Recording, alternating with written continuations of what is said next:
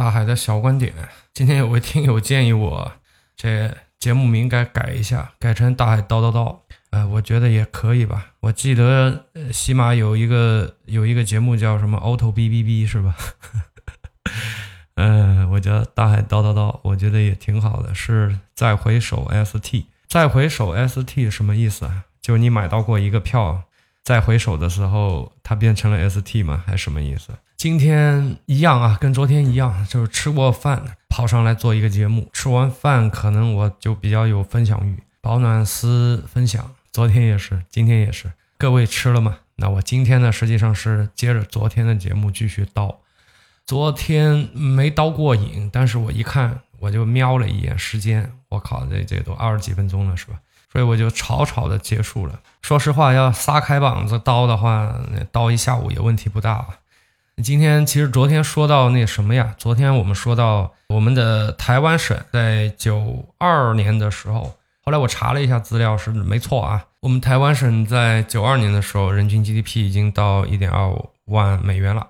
那么我们实际上是到二二年才实现的，巧不巧？正好三十年，对吧？你说有多巧就有多巧。所以有的时候，但是今天这个我我们不摊开来摊开来说，大家可以有兴趣的可以去考古一下，就当年的日本啊，它这个它这个发展过程跟我们。呃，就就跟台湾也很像，包括韩国啊，对啊，我们东亚的这几个这几个兄弟们是吧？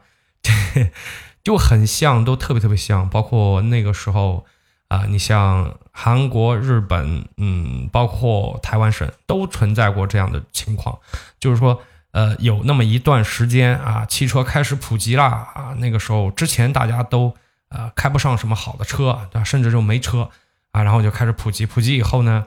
嗯，大家都开始追求那个奔驰宝马。男的谈恋爱呢，就如果你开个奔驰宝马呢，哎，那就加分，是吧？哎，你去谈生意，你开个奔驰宝马呢，你就加分，对吧？当当然了，你如果开更好的车，这这就更加更多的分呗，就那意思啊。你你看，这跟我们国内是不是也很像？所以我是觉得啊，有没有一种可能性，对吧？有没有一种可能性，就是啊？我们也会在很大程度上照着他们的那个发展路径这么走，有没有这种可能性？我有时候也，我最近这段时间我经常在想这个问题。就我觉得啊，我个人觉得啊，我觉得这个可能性还蛮大的。所以如果说啊，我们未来也会朝这个轨迹去走的话，那么今天我们去仔细的去研究一下他们现在的这个，就是就他们走走在我们前面几十年嘛，对吧？那我们等于就可以窥探一下我们未来有可能会发生一些什么样的事情，那么在当下就做一些准备啊。那这就是我自己的一些分享，给各位的一些分享。但是里面一些有些东西我是不能够在这个公众平台上去说的啊，说了肯定是不行的。就如果大家有兴趣的话，大家可以自己去查一下嘛，是吧？但有些东西无关紧要啊，有些东西是可以拿来扯扯的啊，就像那个饭后。对吧？大家扯扯个段子啊，扯扯着玩玩是吧？那胡说八道的屏幕嘛，就胡说八道一下，我觉得这没问题啊。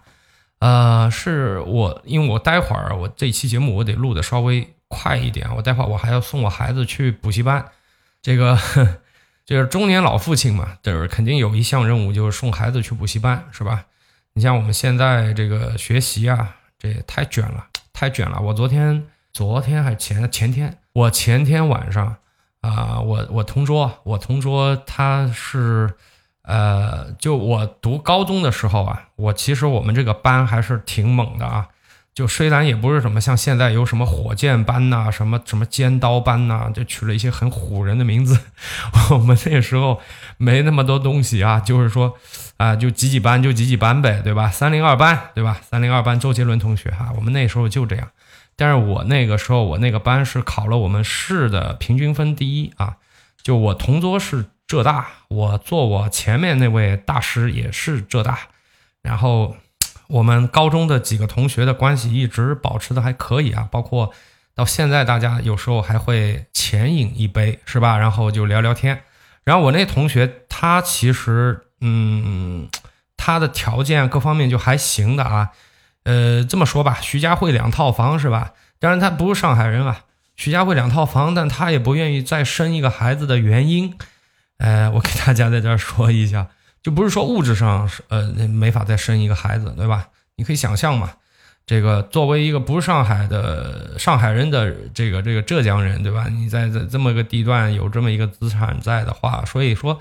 你说从这个抚养孩子的角度来讲的话，我觉得没压力啊。包括每年在孩子抚养费上，就普通人达不到啊。每年大概在五十万左右啊，他他自己这么说的，五十万左右，对吧？那个，但他还还是不愿意再生了，原因是他觉得就是孩子，就他带这个孩子来这个世上，他是希望孩子能够，嗯，他希望这孩子能快乐，对吧？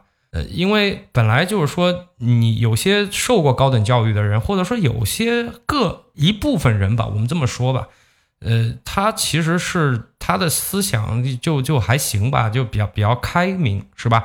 他们觉得就是父母无无问论啊，你把这孩子带到这世世上来的话，其实你也没有经过孩子同意，你就对吧？你们夫妻俩一商量就把他带过来了，但他来了以后，他能不能活得非常的开心？这？这另外一码事儿了，对吧？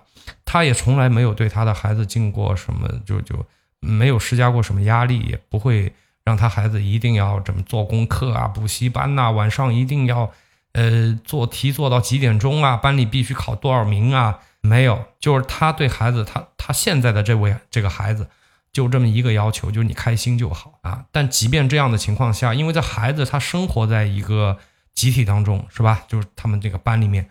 你这孩子，他父母不给他压力，他每天下课可以去玩，可以去这个这个各种的这个，就是他们去补习班，咱去兴趣班，是吧？也还是不行，就是他的同学会给他很多压力，就班里一考试，哎，这你就考一个中下游，对吧？你就再一考，哎，又是一个中下游。你包括老师对你的态度、眼色，包括你这个。呃，周边的同学对你的这个评论都会给孩子默，就是你在一个大环境下面，这孩子就是有压力，所以他也觉得他孩子现在就压力很大，就每天得这这孩子还还还在读初中吧，对吧？初一还在读初一，就就已经是忧心忡忡，每天都过得他觉得不快了，所以他也不想再再再再再生一个了吧？当然年纪也不小了，你你看我同学嘛，那肯定就中年了。所以说这个，但但给我很多感触啊！就为什么说这个呢？就是说我有时候也会意淫，就是以后我们会不会我们的孩子就啊就不用这么去卷了？我有时候也会这么想。你包括你包括我前段时间加了一些年轻人加了我的微是吧？然后我们也聊过，我我也聊过一几个，聊过几个，对吧？现在年轻人卷学历啊，卷的特别厉害啊！这个 我也希望说以后我孩子能不能。啊，这方面能稍微的松一点是吧？也会会这样意淫，所以我也会去查一些相关的资料啊，比如说我们还说我们台湾省是吧？人家这个现在的这个这个孩子，他们那边的孩子，你只要想上大学就能上啊，不论你考几分，哎，就有有些孩子他就就考个八分啊，考八分那怎么办？上，考八分也能上，对吧？甚至是因为这个事儿后来。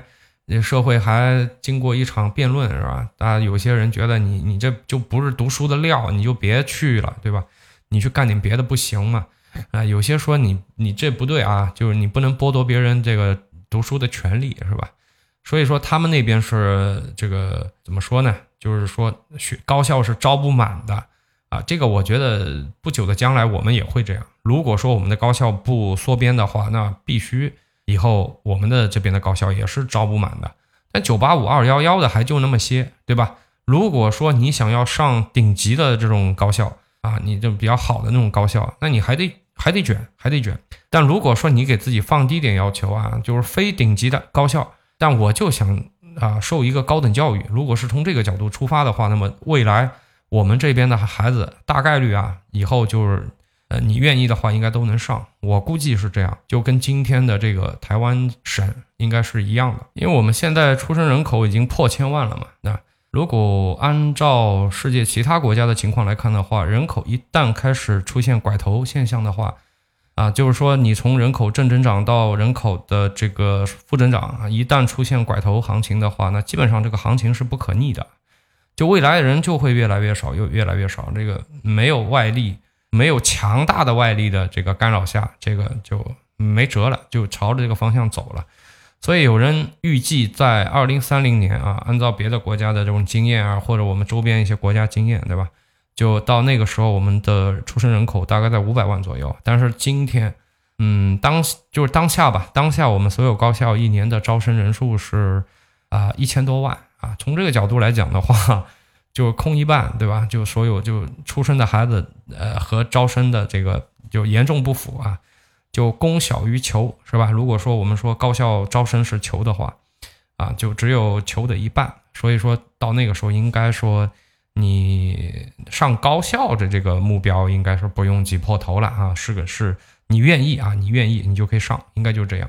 聊到这儿呢，大家是不是发现一个问题，就很奇怪啊？我们现在的这个叫什么？就其实你看啊，就是全放放眼全球来看的话，我们就顺便聊一聊这个出生率吧。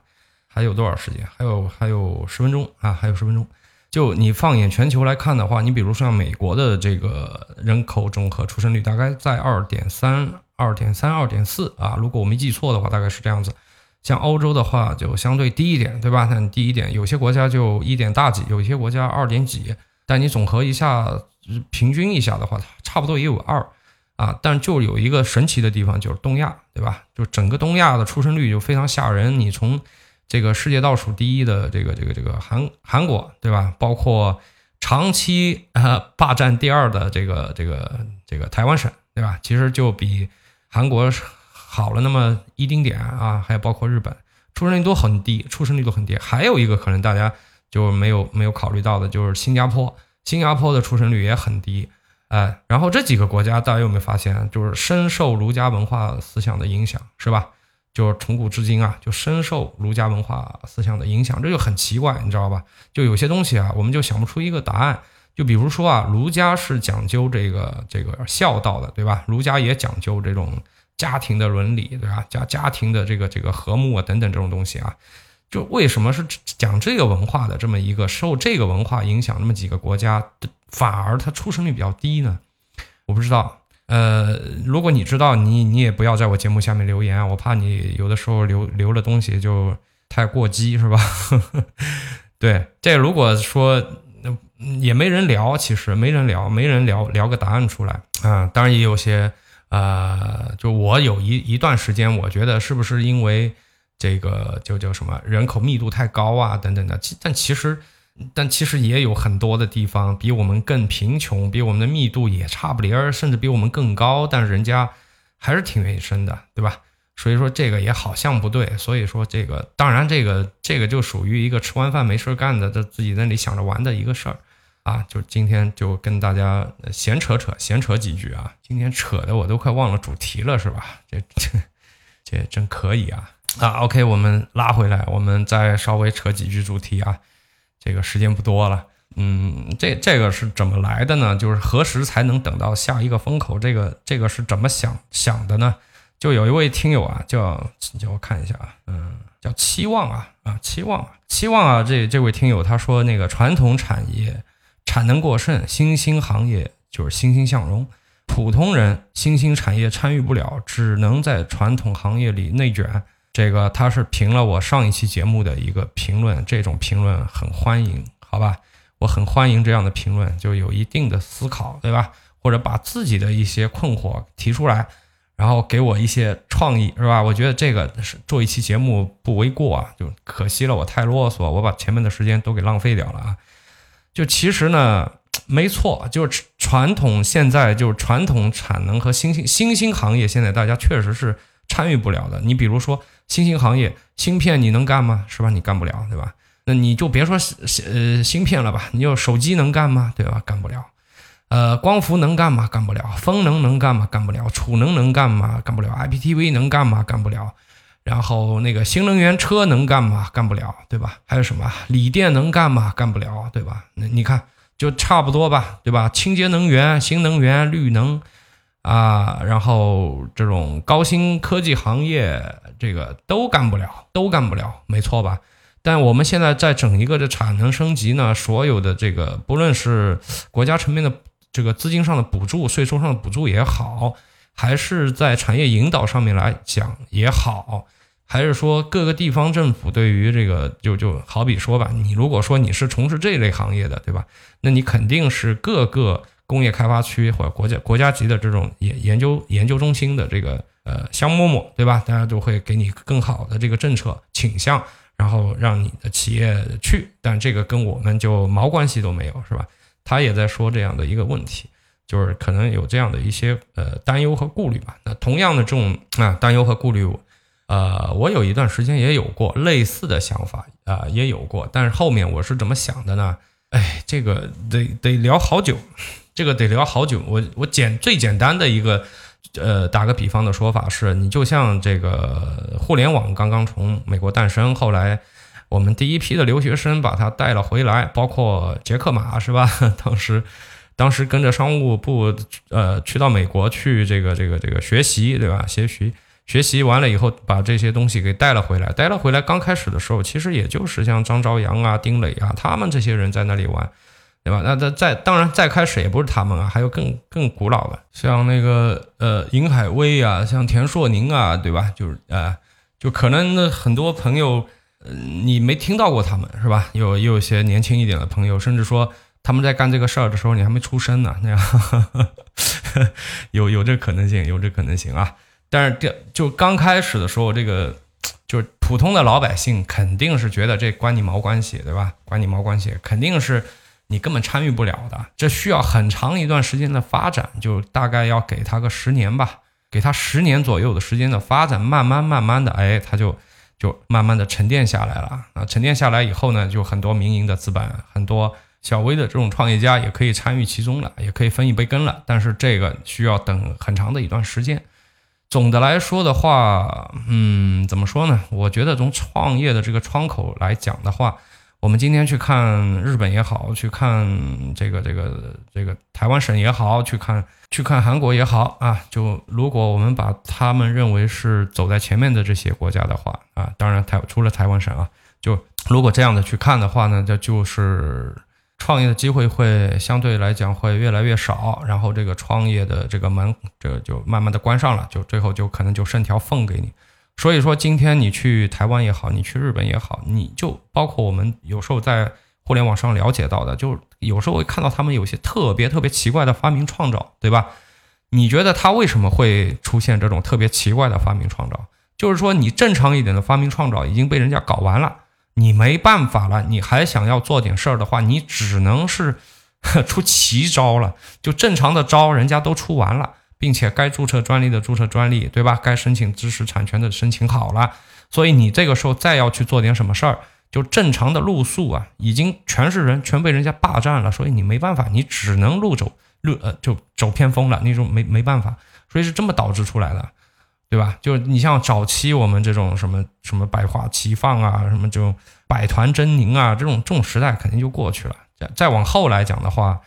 嗯，我个人感觉应该说，呃，从难度上来讲，那必然就肯定会更难一点。就好比说，我们八零后的这批创业者，我们当年进去创业的时候，那肯定要比七七零这批人要难一点吧，对吧？七零基本上就是你胆子大、路子野，对吧？然后舍得跑来跑去的，对吧？你大江南北这样串来串去的，你基本上就就就能发财，差不多就这样。你到我们八零创业的时候，你是你图。大土帽肯定就是相对来讲竞争啊会比有点知识文化的要差一点吧，没错吧？那再往后，我觉得就可能对人的要求会越来越高，越来越高。所以说，我们的创业的门槛也会越来越高。所以说，整个社会这种机会啊，就是包括我个人感觉，我个人感觉，可能有些人是我胡说，好吧，我胡说。